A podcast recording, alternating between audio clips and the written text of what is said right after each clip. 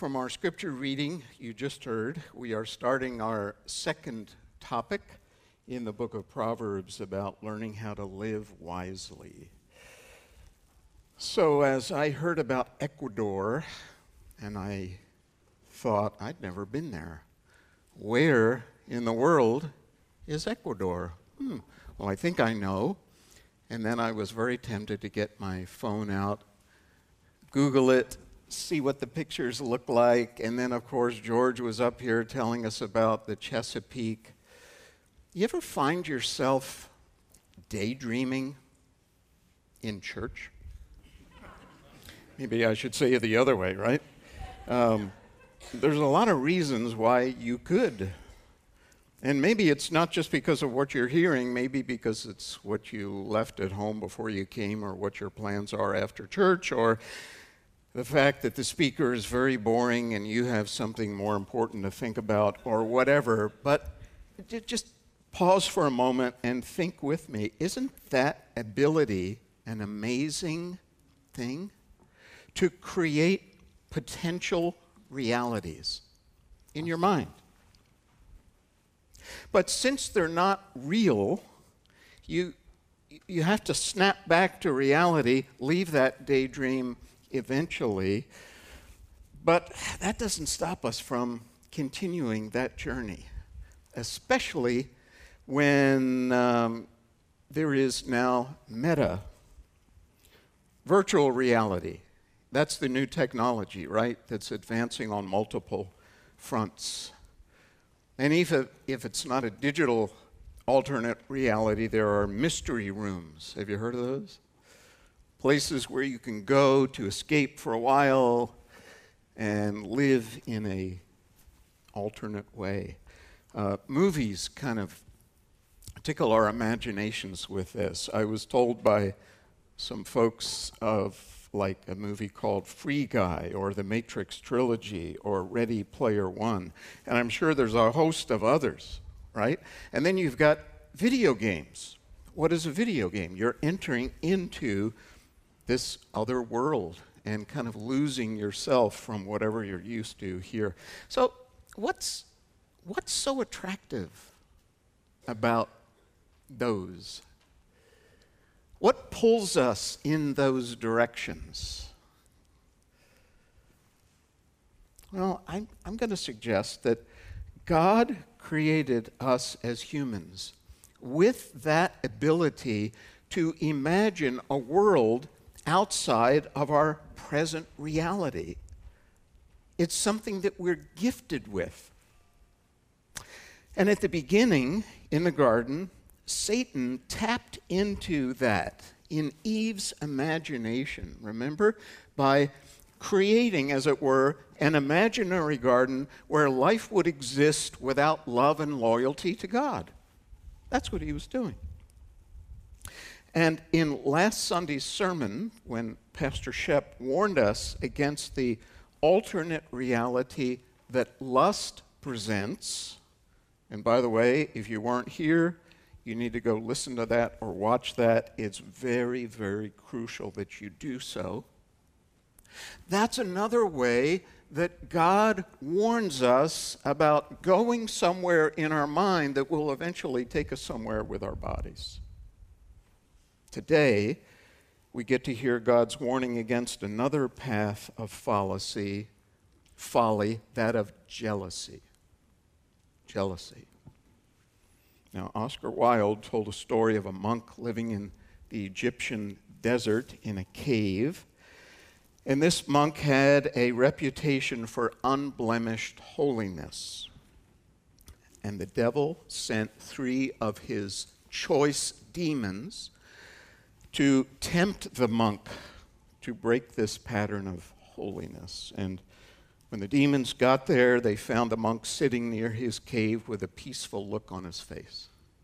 So the first demon placed in his mind the temptation of great power with visions of kingdoms and their glory, kind of like what Satan offered Jesus. But the face of the monk remained tranquil. The second demon planted in the monk's mind the temptation of great wealth. and all that such money could buy. But the face of the monk remained calm. The third demon embedded in his mind the temptation of lustful pleasure in ways that bring unexpected delights. And this holy man's face remained serene. Well, the demons reported back, and the devil was infuriated. And he said to his demons, What you do is too crude, he said. I will show you a temptation that has never failed. So he walked up to the monk and leaned over and whispered in his ear, Have you heard the news? Your brother monk has just been named Bishop of Alexandria. And the face of the monk scowled with jealousy.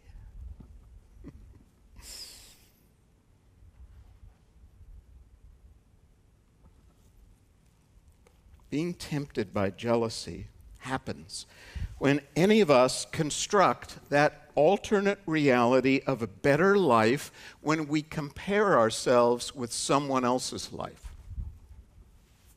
And jealousy, according to Jerry Bridges, whose excellent book called Respectable Sins has a chapter devoted to it, defines jealousy this way resenting an advantage that's enjoyed by someone else because we lack that advantage. I think that works. Let me say it again. It's resenting an advantage that someone else has because we think we lack that.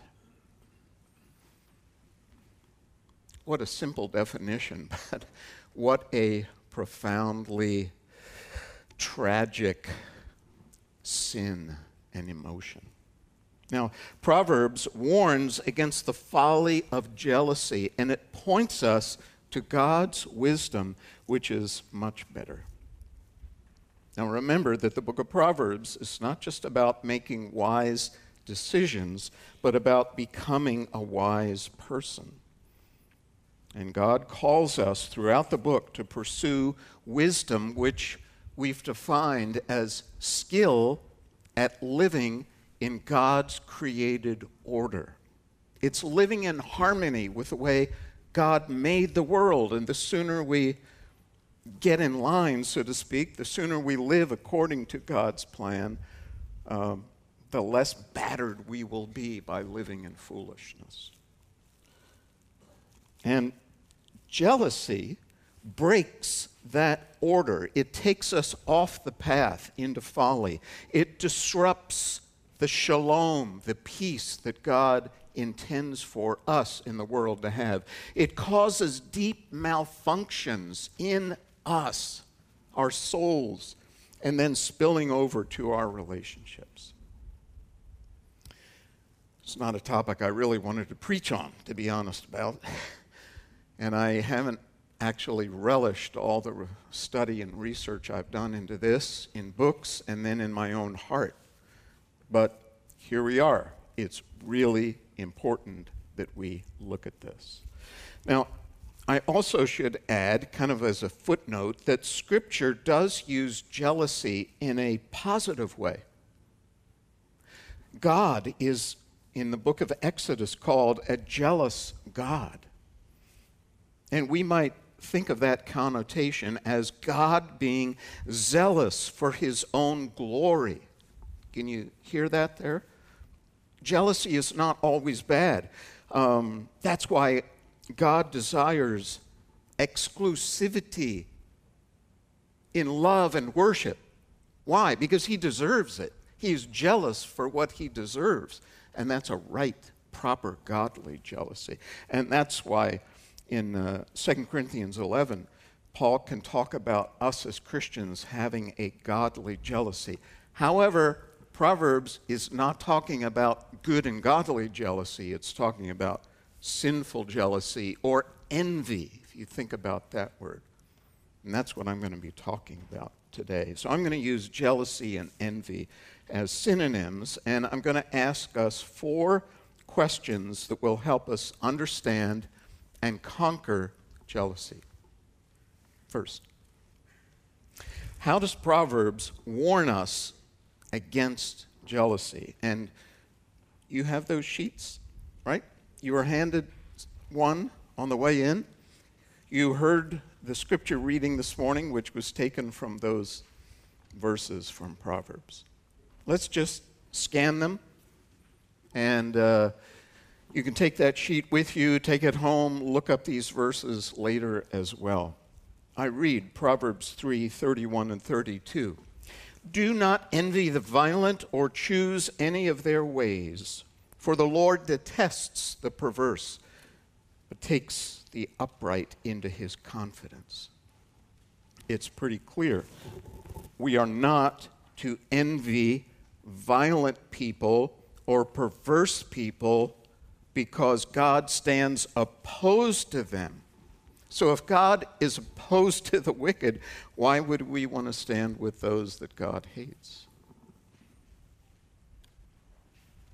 Chapter 14, verse 30. A heart at peace gives life to the body, but envy rots the bones. Haven't you maybe said to somebody, uh, What's eating at you? You ever said that? or somebody say that to you?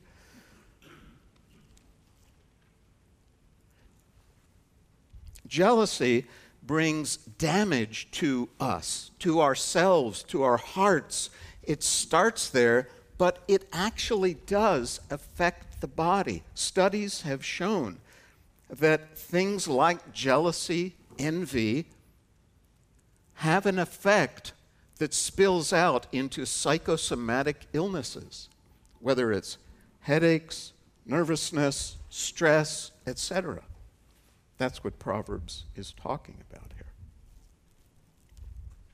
Chapter 23, verses 17 and 18. Do not let your heart envy sinners, but always be zealous for the fear of the Lord. There is surely a future hope for you, and your hope will not be cut off. The verse is pretty simple.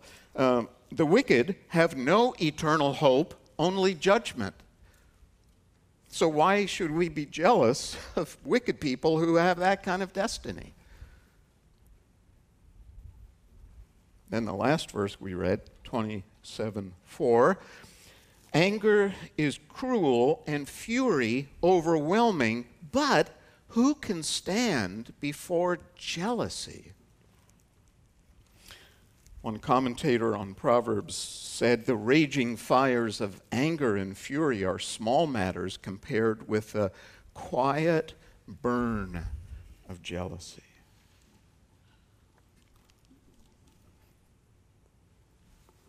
That's Proverbs. Now, Proverbs gives us the warning against it, it doesn't give us the solution to it. I'll get there in a moment. But let me ask a second question. What do other scriptures reveal about the danger of jealousy? So let's, again, take a high view of Scripture and just see some examples of this, ones that you're no doubt familiar with. For instance, in Genesis 3, in the very beginning in the garden, Satan planted his jealousy in Eve and in Adam. You say, his jealousy? What are you talking about?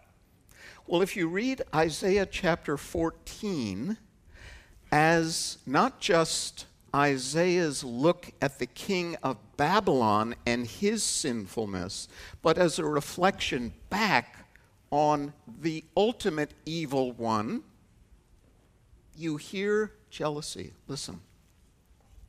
I will ascend to the heavens. I will raise my throne above the stars of God. I will sit enthroned on the mount of the assembly. I will ascend above the tops of the clouds. I will make myself like the Most High. Most all theologians agree that the primal sin of Satan was pride or jealousy, comparing himself to God, his creator, and wanting to supplant the creator, I will be like God. Well, what drove that? And the seed is envy. And so the fallen one comes to the woman and the man in the garden and takes that same tack. You don't have to believe the words that he said. Go ahead. Have a better life without him. And she acted on those words, and so did he, and here we are. It's not too long until you get to Cain and Abel. Remember that story in Genesis 4? Where it says, after a worship experience, God had regard for Abel and his offering, but not for Cain. And if you read between the lines, you see Cain's jealousy turn to anger that burst out against Abel and murdered his brother. Genesis chapter 37, remember the story of uh, Jacob and his sons and Joseph? Joseph, the highly loved, some would even say the favorite son of Jacob. And it says in chapter 37 that Joseph's brothers were jealous of him and then sold him into slavery in Egypt. Can you see a pattern here? Jealousy in the heart leads to evil actions in the life. Here's another one in 1 Samuel chapter 18 verse 7. During the time of Saul when he was king and David was the young upstart but had just killed Goliath, the word on the street was in a little jingle Saul has slain his thousands, but David his ten thousands. And that led to Saul looking for opportunity after opportunity to kill David. When you move to the New Testament, you find in the book of Acts the Jewish religious leaders who were jealous of the early church's swift growth from among their own number. And it says they arrested some of the leaders and imprisoned them. Jealousy, if unchecked, always leads to sinful, violent actions. And that's why, no doubt, Paul puts jealousy in two of what we call the sin lists. You know how that works in the New Testament, where Paul will name maybe 12 different sins. In Romans 1 and in Galatians 5, uh, jealousy shows up there. So, what can we conclude from a look at Scripture? Yeah, jealousy is bad, but jealousy is not just bad in itself, it's what jealousy leads to. It's at the root of hateful, violent actions. Well, you see what I mean about it's not exactly a pleasant sermon, but it's where we live. Third question How can we identify our jealousy? It's one thing to talk about it, you know, oh yeah, Joseph's brothers, those Jewish leaders. And then you sit back and say, maybe not verbally, but that's not me. Well, here we go. I'm going to press in a bit here. Now, remember our working definition jealousy is resenting an advantage that's enjoyed by someone else because you sense a lack of that advantage in your life. Julie Lowe, uh, who works at the CCEF ministry nearby, wrote an article, and that link is embedded in the email that came out today and in the digital bulletin. By the way, every week hereafter, there will be recommended resources like there were last week in Pastor Shep's sermon on lust for you to follow up afterward. So you can look at today's later to find this article. She says um, there's different scenarios where we find jealousy just kind of popping up in our hearts. Like when a child delights in their drawing but crumples it up after looking at someone else's. Or when a teenager surfs social media looking for ways to improve her looks, possessions, or number of followers. Or a college student who works hard but is discouraged when he learns of his peers' academic or sports accomplishments. Or when a mom listens to other moms talk about their children's accomplishments and suddenly feels inadequate in their own parenting. Or when a husband attends his men's group, but fearing rejection, he withholds his struggles at work or in his marriage. And finally, a homeowner that works so hard and is proud of what they have, and then uh, they open up Better Homes and Gardens and take one look at a photo. You see what I mean? It's like, what does it take for us to be jealous? Very, very little. And yet, Jerry Bridges points out that it's usually someone who is like us that really kind of uh, triggers the jealousy. Someone we identify with, not someone so totally removed. For instance, um, appreciation of someone turns to jealousy of that person when we think that what they have is within our reach. Here's what Bridges says An insurance salesman is not likely to envy a professional athlete who earns a multi million dollar salary. But he may well envy another salesman who sells more insurance than he does. See that? The reason we are tempted to envy in these situations is that there are enough things alike that the differences tend to strike us in the face. Oh, that's profound.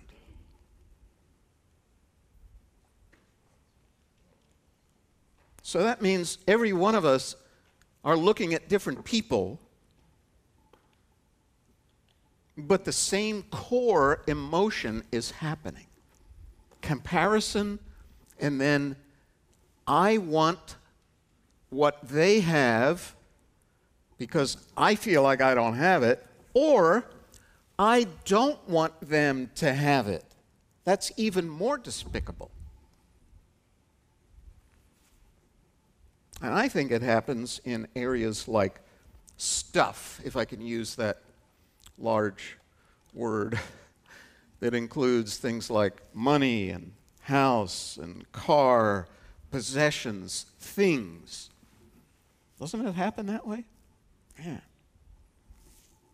Or when we look at other people and see their influence that they have or their power, and we say, oh, I wish I could have that power.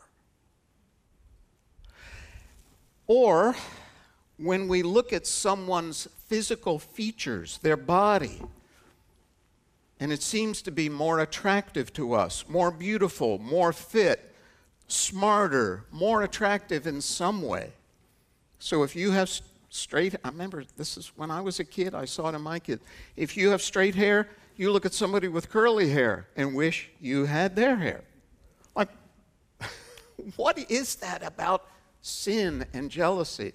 The gra- we, we say it this way, right? The grass is always greener on the other side. Of course, it needs to be mowed and watered and fertilized, which we don't realize at the time. Or here's another subtle way that we do it better times.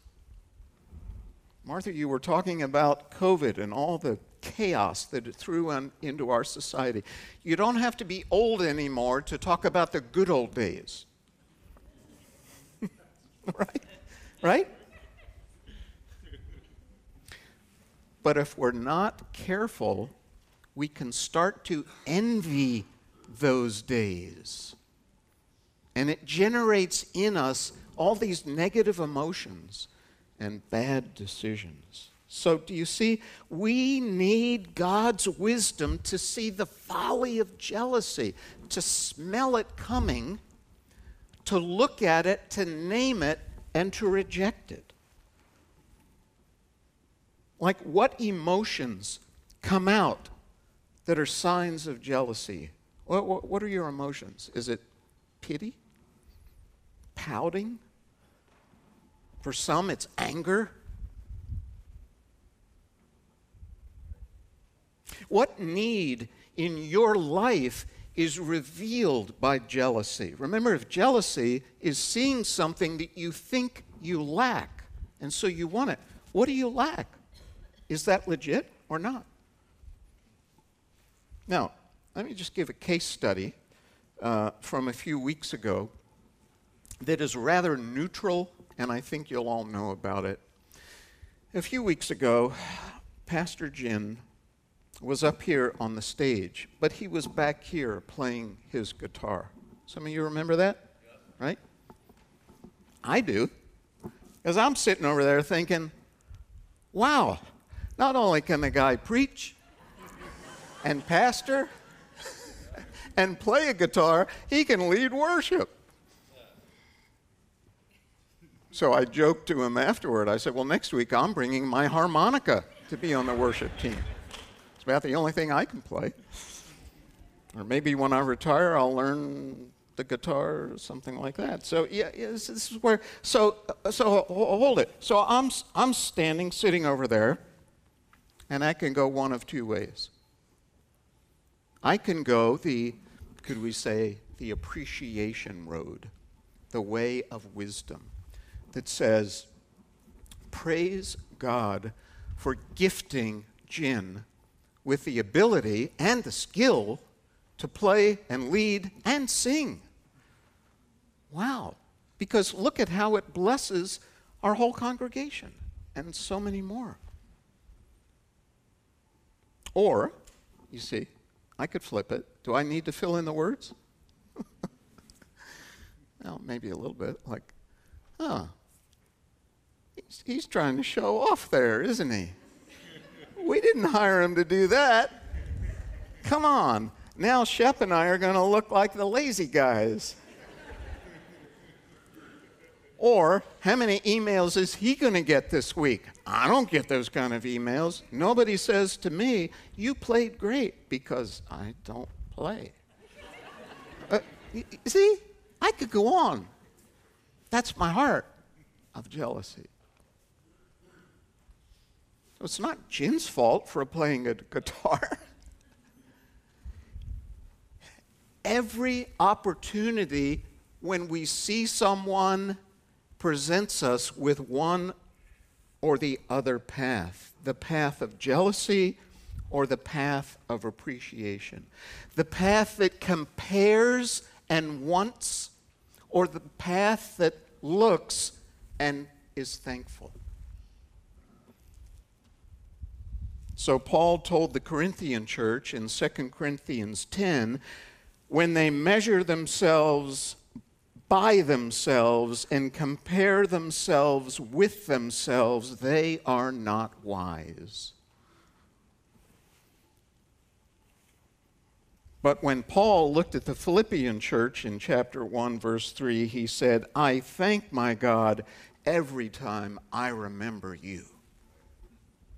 That's our choice. So, my fourth question, and my last, is how does wisdom from heaven train us to resist the lure of jealousy? You see what we've, we've been doing this morning? We're, we're dissecting this thing called jealousy to find its stinger. And I'm asking God, please show us how to remove that stinger so that the next time it comes, we smell it and we walk away. So I've got two ways to resist jealousy.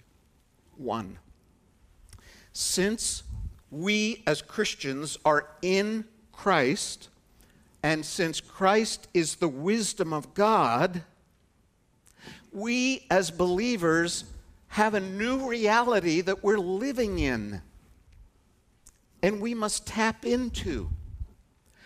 And that new reality, first of all, is all about God, who is lovingly sovereign. That means sovereign means he can do anything he wants to, anytime, all motivated by his love and goodwill. Now, if you let that sink deep into your soul, if you read, for instance, Psalm 75 7, it is God who judges, He brings down one, He exalts another, or James 1:17, every good gift and every perfect gift is from above, coming down from the Father of heavenly lights, who does not change like shifting shadows. Or Colossians chapter 2 verse 12, in Christ you have been brought to fullness. When we really believe that, what, what lack do we have? You say, well, you still don't know how to play the guitar. Well, you're right. And maybe that means when I appreciate a guitar and the fact that Jin had to learn someday, maybe I can learn too. That's not jealousy, that's appreciation. Jealousy puts resentment in my heart and wanting to steal what somebody else has. Whereas knowing who God is, that He gives to all people, and what I have is enough. And let's just keep going on the guitar theme. Like it's really, really important that I play a guitar or not? That I'm loved by God, forgiven for all eternity, headed to heaven, in love with the lover of my soul who lets me love everyone with his love. I think guitar playing is, you know, down there 562 on the list of priorities. So why would I be jealous about it? So the first thing is when we find our satisfaction in what really matters, we won't want somebody else's things or status to satisfy us. We are fully satisfied. And finally, second, since we are in Christ, part of Him, we remember that we must live like Christ. And Philippians 2, we always go back to Philippians 2, don't we? Says this Do nothing out of selfish ambition or vain conceit. Rather, in humility, value others above yourselves, not looking to your own interests, but each of you to the interests of others. In your relationships with one another, have the same mindset as Christ Jesus. And then the rest of the passage describes his emptying himself, humbling himself, putting himself second and us first. See that? And if we are in Christ, that belongs to us as well. We don't just benefit from it, we become more and more like Him.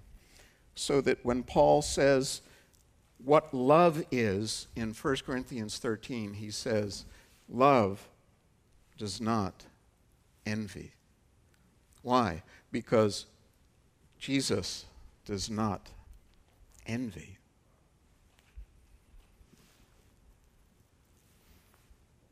Have you let God's goodness, His loving sovereignty overwhelm your soul and inspire your imagination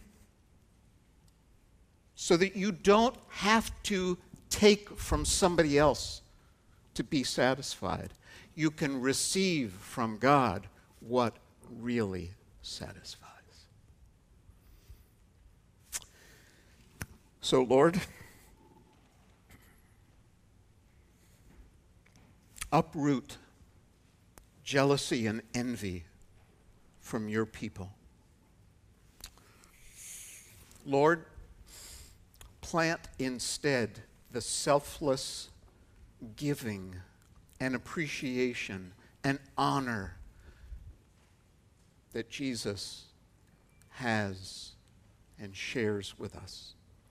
You are a good God, and we love you and worship you. In Jesus' name we pray. Amen.